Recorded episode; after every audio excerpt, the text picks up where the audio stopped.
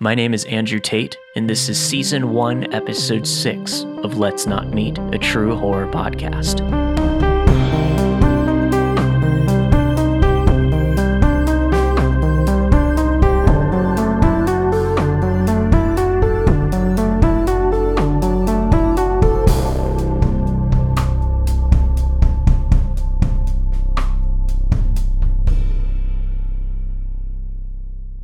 My guest this week is Soren Narnia of the Knifepoint Horror Podcast. If you're a longtime listener, or if you've gone through the archives that have been posted online of all of the old episodes during the first run, you're probably familiar with his work, and I'm very happy to have him back. So listen now to Season 1, Episode 6 of Let's Not Meet.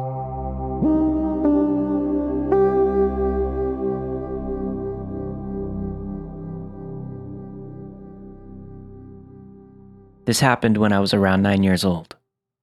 I live in a terraced house, which is four houses combined, and my neighbors and I each have our own patio. There's a small road, 10 meters from my yard, where people do their Sunday walks and so on. Only a small fence separates my small yard and the patio from the road. I live in a pretty crowded area, with several of these terraced houses spread around my neighborhood. So seeing people walking on that road is pretty normal for me. Seeing random people standing on my patio is not. When I was nine, I usually got home from school about an hour before my mom got home from work.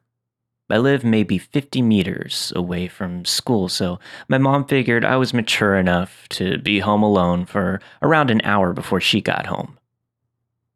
This one day I got home from school, I did the usual thing, which was make sure that I locked the front door and double checked that the back door leading to the patio was also locked. I was nine. Being alone was a little scary, even though it was in the middle of the day, and only for an hour. I would then rush to my room upstairs and play as much PlayStation as possible before my mom came home and made me do homework. While playing, I heard this noise coming from outside my window. My room was located one floor over the patio, with the view to the road that I told you about before. It was kind of like the sound of a cat, but my cat had been missing for over three months. Hope sparked, and I thought, oh my god, he did finally come back. And I ran downstairs to check if it was my cat, but the sight that met me gives me goosebumps just writing this.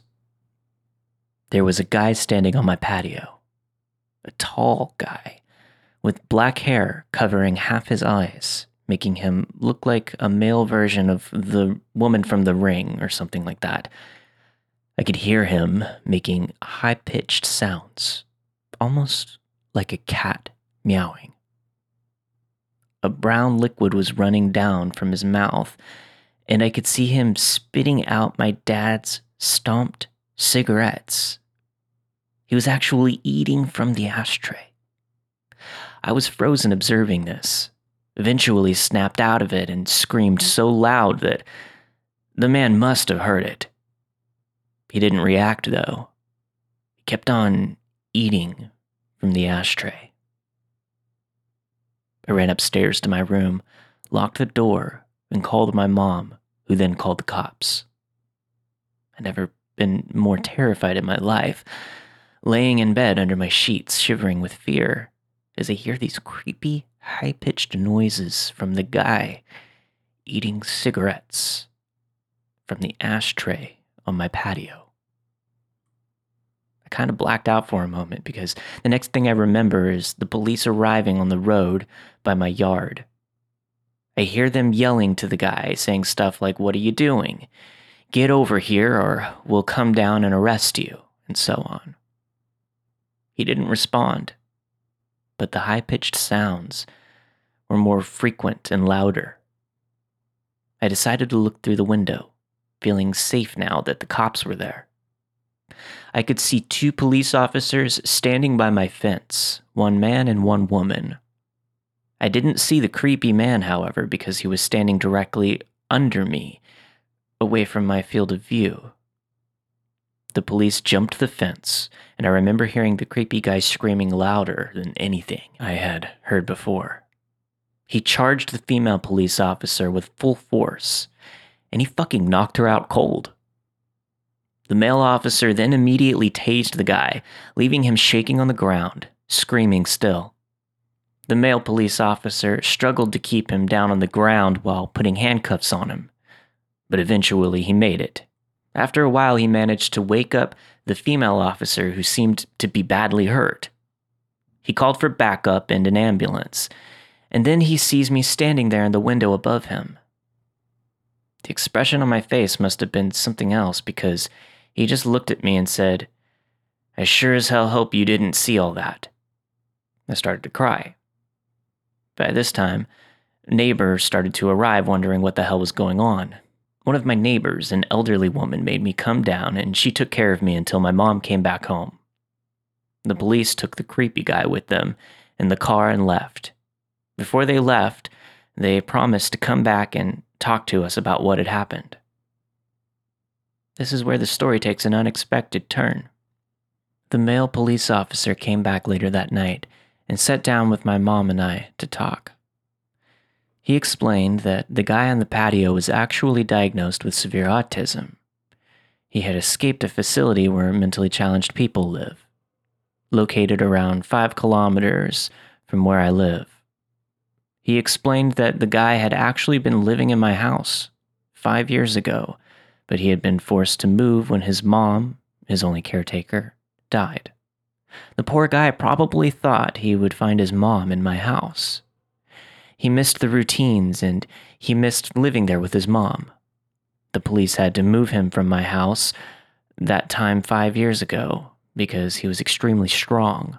From what I heard, he had extreme tensions in the body because of the autism, making his muscles grow stronger and stronger throughout the years. This was the reason he reacted the way he did when the police came this day. Still frightened, I told the police officer that he needed to make sure that this would never happen again. He promised it wouldn't. After a few sleepless nights, my life got back to normal. The years went by, and the guy didn't come back until one year ago.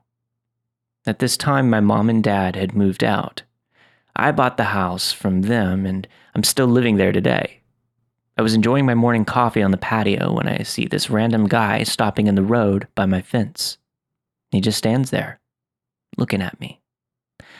I look at him and give him a nod. I then hear the high pitched noises. Holy shit, it's him. His hair had turned gray, but the high pitched sounds made me realize. My heart started racing, and I instantly remembered the reason why he was back. I realized that he must have managed to escape again. Because I kept my cool a bit longer when I was nine, I started to realize how sorry I felt for this guy. 16 years later, and he was back to the fence. I started to think he would knock me out like he did to that police officer. He didn't, though. He smiled. He looked at me and just smiled. I offered for him to sit down. He didn't respond. I offered for him to come inside. He started laughing. So we went inside. His face lit up, pure joy. He was home, and it reminded him of the life that he had with his mom. It almost made me tear up. All of a sudden, he sat down on my couch, turned on my TV, and switched directly to the cartoons. I observed him for a while. He was completely focused on the cartoons. I just wanted him to enjoy the moment, so I, I didn't say anything to him. I realized I had to call the facility to let them know. The caretakers arrived 10 minutes later. After a lot of convincing, he got back up, crying, and they went back to the facility. I called the facility two days later. We made a deal. His name is Tom. I now consider Tom my friend. Every Sunday, from the day he returned, Tom and his caretakers visit me to watch cartoons. They say it's the highlight of the week. It makes my heart warm. Now, for several years, my thoughts were let's not meet. Guy on the patio eating from the ashtray, but now my thoughts are let's meet every Sunday and watch cartoons. My friend, Tom.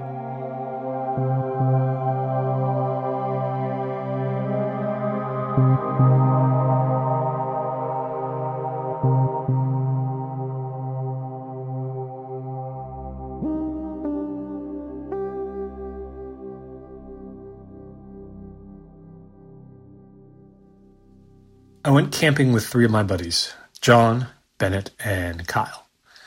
We do this every year. It's kind of a trip to reconnect with each other.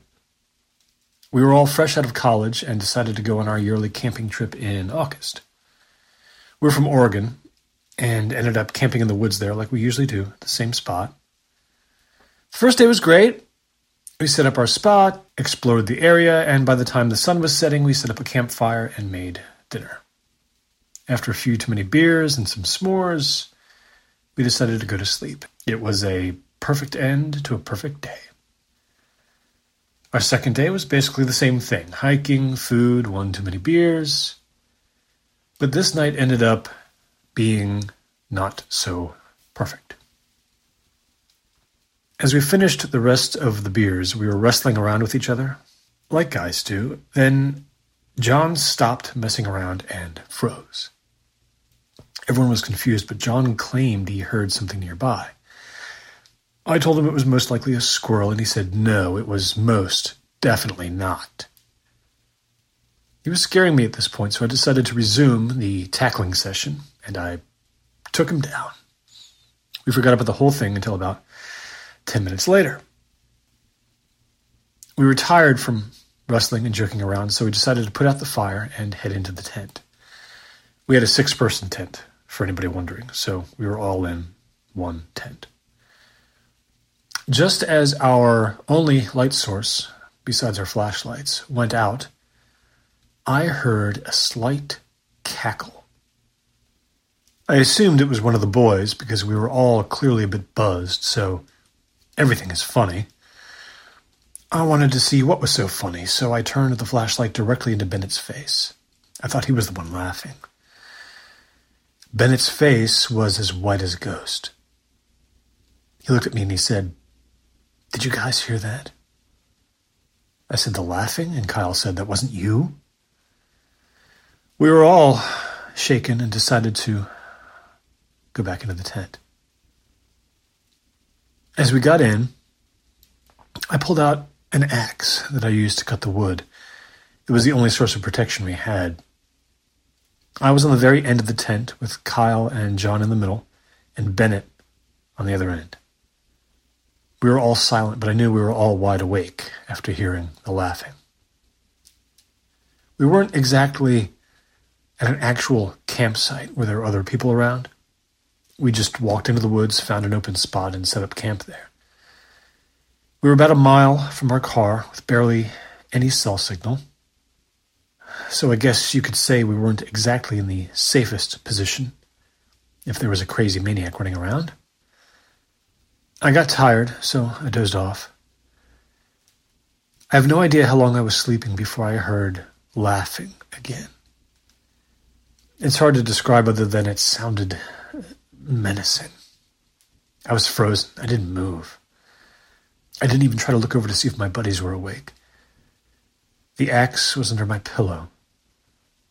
As I mustered up the strength to move to get it, I saw what looked like someone's finger pressed up against the tent, just circling around the tent.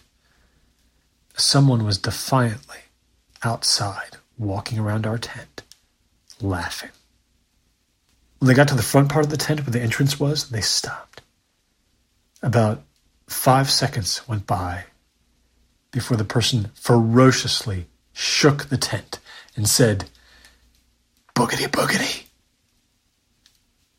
That's when I knew my buddies were awake as well because Kyle screamed like a little girl.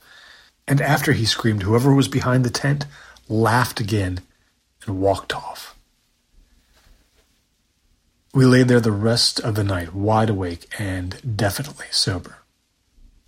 We didn't want to move out of pure fear that whoever was out there was still there.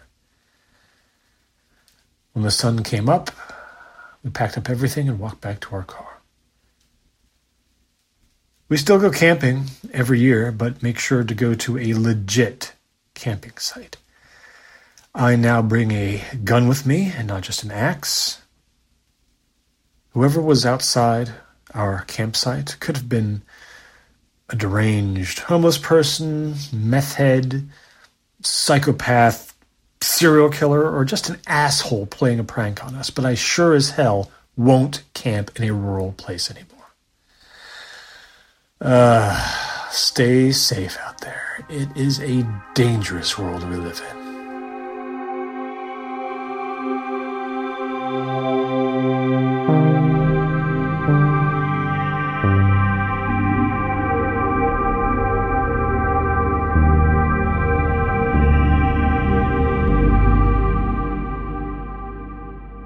This happened almost 19 years ago. I was about 13 years old and I was being raised by my grandparents. We lived in a little tourist town in Florida. They had problems with their two daughters as adults, my mother being the older of the two, and they wanted to do everything that they could to make sure that I didn't turn out the same way. A do over, if you will. So, needless to say, they were very strict. My aunt was having a good period. She had her stuff together. We were all very close, she understood what it was like to be raised under a glass dome, metaphorically speaking. They raised her too, after all. So, being as she was my only aunt, she made sure that the time that we spent together was always really cool. I would stay over on Saturday nights. We would go out and hang out at the pier, and she would let me hang out with my middle school boyfriend, who would find ways to get to wherever I was. My grandparents had no idea of any of these activities, of course. I was just spending some quality time with my aunt and giving them a break. It was nice that I had a younger female figure since my mom wasn't around. One night, when we were out having fun, my aunt meets this guy, and they really hit it off. He was very nice and introduced himself to me. He went by JR, and at first he was kind of charming. They exchanged numbers after hanging out for a while, and then we went home and went to bed. They ended up going out a bit more, and my aunt had really liked JR. He took her to his home and introduced her to his father and showed her around his land. He lived out in the woods, in the middle of nowhere. I have lived in this town for 30 years, and I still to this day couldn't tell you where that was. I was only there once. He was teaching my aunt how to shoot a gun. I remember her shoulder rocking back with the impact of the shot, and it surprising her. He had these weird flamenco dancing clothes in his closet. It was all seemingly harmless. I mean, everyone has their quirks. About 10 days, maybe maybe 2 weeks later, we were again at the pier out by the payphones talking about what to do that night and what to get for dinner. JR and my aunt were in their late 20s, early 30s, and as much as she loved me, I imagine that there were times that I got in the way. Well, anyway, we were at the pier and he's talking about how he has these painkillers. He offered me one. I declined, of course, and told him I had a high tolerance to pain anyway and I, I didn't need that stuff. Then, with a huge smile, he asks me if he can see for himself, assuring me he won't really hurt me. He's just trying to have fun. This bastard twists my arm behind my back until I hear a pop. I started to cry, and he laughs and says, Sweetheart, I was only playing. You said you had a high tolerance. I guess I was stronger than I thought I was being. I'm sorry. No need to ruin a good time. We're all having fun. I go into the private pier office, which my granddad managed, crying.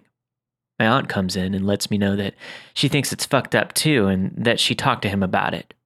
She goes back outside and he asks her what she's up to that night. She tells him that she isn't sure if I'm staying over because of what had just happened. I was whining about going home. I was pissed that she hadn't decked him right there for hurting me.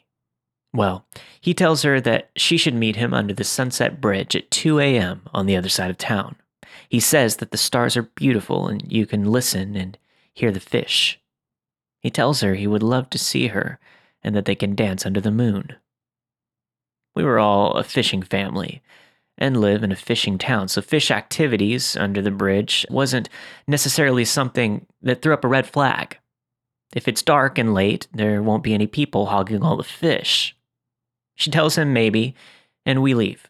I decide to spend the night after all, only if she'll pick up my boyfriend Charlie, playing up on guilt points. So she calls JR when she gets home, before we made arrangements with Charlie, and says that she can come, but she'll have me with her. He groans and is like, Fine, I, I guess she can come. Maybe she'll get tired and sleep in the car. About an hour after she called JR for the first time, I asked her about Charlie, and she agreed. She sits down with me and hugs me and touches my face lovingly, apologizing for what happened with my arm. My aunt is amazing, and I love her very much. She then calls him and tells him not to worry. She's picking up Charlie, so I will have my own entertainment and they can have their time. He goes into a rage and starts to sputter and curse about how it's too complicated now and how he wanted an intimate meeting with her and not the damn family reunion. He went on about how he didn't want to have to babysit a 13 year old and her 14 year old boyfriend. He hangs up after calling her a crazy bitch. She bewilderingly hangs up the phone and tells me what happened. We go about our night with pizza rolls and PlayStation. Things are fine. He calls her a few more times and drives by the house for a couple of weeks, but my aunt was having none of it. After a while, he left our lives just as swiftly as he came. The whole affair lasted only a month, if that. Three weeks, maybe, in all, it wasn't the craziest experience she had with a man. JR was soon forgotten, and we went about our own business. Flash forward two years later, I'm almost out of middle school. My aunt had moved to a city about 40 miles away. I still lived with my grandparents. They were still strict, but they had gotten older, and so had I. I knew a few ways around the rules. One day, my friend Frank and I missed the bus home from school and called our good high school friend Darla to pick us up and take us home after riding a bit. She had this big, beautiful red truck, and I would ride around in the cab of it, loving the freedom and the wind. We were smoking cigarettes and laughing, listening to the radio. The time I would have spent on the bus before my stop was just enough to hit up a taco drive through. We cruised down the road a little bit before heading back to mine and Frank's separate houses. He lived just down the road. We had a lot of fun that day. She dropped me off first. My grandparents came outside. They were heavily confused at the sight of an unknown vehicle, and even more so when they saw that I had gotten out of it. After letting her be the one to explain because she was older, cooler, and more responsible, my grandparents thanked her for being kind enough to take me home. They said how lucky I was that she had just happened to be there to help me get home. Well, that was the last time I ever saw my friend. She didn't show up for work for five days. I can't speak for everyone, but I assumed that she had just ran away. Darla's parents were going through a nasty divorce. The dad had a hot new girlfriend, and the mother was bitter about it. Rightfully so, I guess. It was embarrassing for all of the kids. Her truck wasn't left behind. I figured she got tired of her parents acting like infants and took off. I missed her, but she was in a whole other league of freedom and coolness. 16 is a whole lot different than 14, especially when you're in different schools. I wished her well, maybe even a little envious that she got out of this town, because I was still here. I hadn't heard anything for two weeks about her, when at about nine at night, my grandparents got a call to turn on the news. Darla's body was found in the woods. She had been strangled to death and just left out there. I don't know for how long. I was devastated. I was so joyful that I had that last experience with her, but so saddened and horrified. She was so young, barely older than myself. She was about to be 17 in just a short time, and it was a very sad time for our town. The good and bad news is that they caught the guy that had done it. He confesses after some very incriminating evidence, and during his questioning, also confessed to killing his girlfriend who had been missing for about eight years, and also his father, staging his death to look like a suicide by hanging. When they showed his mugshot on the screen and said his name, I swear I almost passed out. There, clear as day, on the screen staring back at me was a picture of JR. I had no idea they even knew each other. I can't even imagine what would have happened if we had gone under the bridge that night. Investigation Discovery Channel did a piece on it a couple of years back. I was shocked to see it on TV.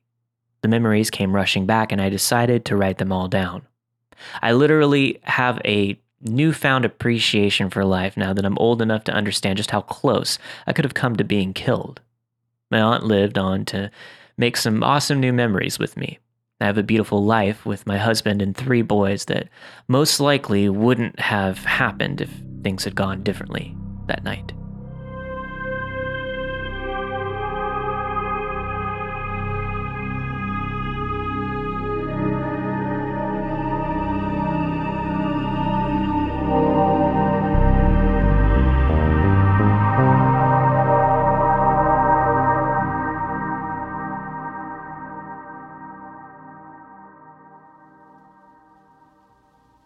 Last week, I took my dog to this fenced dog park.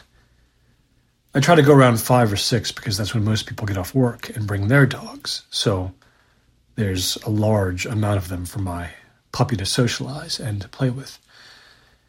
It rained earlier in the day but stopped. So I was surprised to see only one person in the park.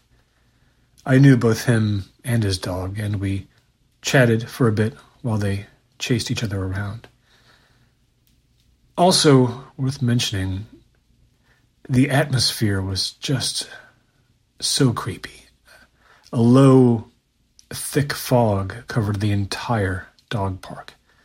It was that horrible weather that's somehow both humid and cold. Just a dreary, rainy fall day. It wasn't that dark yet, so when the guy and his dog left, I decided to stay for a while and play fetch with mine. Mistake number one. I throw the ball around for a bit, and on one throw, something caught my eye. There was a man, all in black, hood up, standing at the fence, completely still, facing towards me. I couldn't see his face, so I don't know if he was looking at me. I tried to brush it off as mm, maybe he's just watching us play fetch. I do have a five month old puppy, after all, who is adorable and draws a lot of attention from strangers. I threw the ball in his direction a few more times so that I could glance at him to see if he would move on. No, he never did. At that point, I started to get pretty freaked out. I didn't want to stay alone in a dog park with only one entrance. It was significantly darker at this point as well. I really, really wanted to get out of there, but in order to leave, I'd have to walk past this man. You have to walk the length of the dog park on this path in order to get where you park. So, walking past him was the only way out. I gather my stuff and begin to leave. I walk to the entrance, glancing at him every few seconds, and he's still standing completely still, but now he's turned more towards me. I took out my phone and pretended to be talking to someone, saying things like, I'll be there in 20 minutes. 15? What? That's too soon. Okay, I'll try. The moment I left the dog park, he turned and started walking away towards the parking lot. I was relieved, but only for a moment. He wasn't walking, he was shuffling. Only a few feet at a time. Then he would stop completely, turn around and look at me, and then keep going. Repeat. Three or four times. Then his walking changed he started throwing his head back, looking up at the sky repeatedly, rhythmically, and taking huge strides forward. His movements very bizarre and exaggerated tiptoe like walk. If you've ever heard the old story of the smiling man, it reminded me of that, like exactly like that, except he was moving slow, not fast. The moment he started doing it, that story was the first thing to pop into my head. And still, every five, ten feet or so, he would look back at me. I was walking behind him, slowly in the same direction towards my car. Needless to say, I was pretty much 100% convinced I was going to be stabbed, robbed, kidnapped, or whatever. I was scared to death. My whole body was tense and cold. I've never felt that kind of fear in my entire life, like a deep, horrible, pit of your stomach, I could die tonight fear. Then suddenly he turns sharp and runs into the trees alongside the path. I took this opportunity to pick up the pace and passed the spot where he had run into the trees. Mistake number two. Barely seconds after I passed him, I hear a rustling, and he's coming out of the trees. Behind me, fast. No longer walking like the smiling man. A fast, curt power walk straight at me. This is where I started sprinting. I was only about 30 yards from my car. I scooped up my dog, not an easy feat to do while running, he's 40 pounds, and jumped into the driver's seat, started my car, locked the doors, and peeled out of there as fast as I could. As I was backing up out of my parking space, the lights shined for just a second on the man who was standing at the end of the path uh, slash beginning of the parking lot completely still, just staring. I was so shaken up, I didn't want to walk around at night for a few days. Even speaking this has made me incredibly uncomfortable. I've told people that I frequently see there about the encounter, and now I make sure that I am never the last person in the dog park. Creepy, imitating, smiling man? Let's never meet. Ever.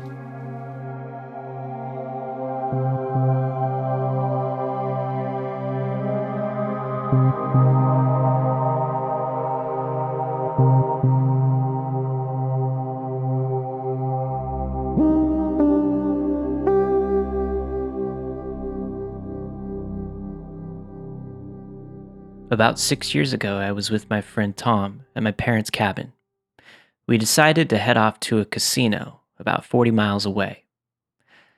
The entire stretch of the highway between is heavily forested and has no lights, meaning it can get incredibly dark.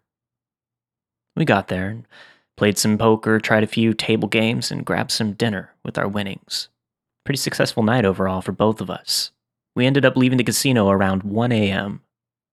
A little later than I would have liked, given the lack of any streetlights. We drive for about 20 minutes on the highway without passing any other vehicles when I noticed two green orbs just off the highway. Realizing it was a deer, I slammed on my brakes and waited. Several deer crossed and then we resumed driving. The car was going slowly up the hill because it was a starting stop. As soon as we make it to the crest of the hill, Tom screamed, Holy shit! Right in front of us was a young woman walking in the middle of the lane towards us, no more than maybe 30 feet away. I slam on the brakes again and come within 10 feet of her. Thankfully, we were slowing down earlier and climbing that hill. I nearly ran over someone. It was this young woman with pitch black hair who was wearing a white nightgown with no shoes. She was still walking towards us, with a blank, expressionless face. I'm not going to lie. The image frightened me because it, it looks like something straight out of a horror movie. Tom and I waited to see if she was going to pull up to our window and maybe ask for help or something. She made it to the front of the car, then went around the driver's side. She didn't stop, but she raised her hand and dragged it across the side of the car while continuing to walk. At this point, Tom and I were both freaked out. I asked Tom what we should do. He said that we should get out of here. For whatever reason, I just didn't feel right about leaving and not asking if she was okay. I looked in the rearview mirror and saw that she was still walking. Having almost hit her and knowing that something just wasn't right, I decided to do something. I told Tom that I was going to ask if she was okay. Tom pleaded for us to just get out of there. I put on some bravado and told him not to worry and that I would be right back. I put on the blinkers and stepped out of my car. I left my door open to provide some light and walked around to the trunk of the car. My interior lights didn't do much, but the blinkers allowed me to see the outline of her slowly walking down the hill. Only able to see every other second, I yelled, Are you all right? She finally stopped walking, but still faced the other way. There was no response. I heard Tom's door open as he was getting out to join me. Suddenly, she started screaming. Tom and I ran back into the car and just floored it. I got a lot of shit from Tom for the remainder of the ride back to my cabin. I haven't heard or seen anything on the highway since then, but I'm pretty thankful for that. That was the creepiest moment of my life.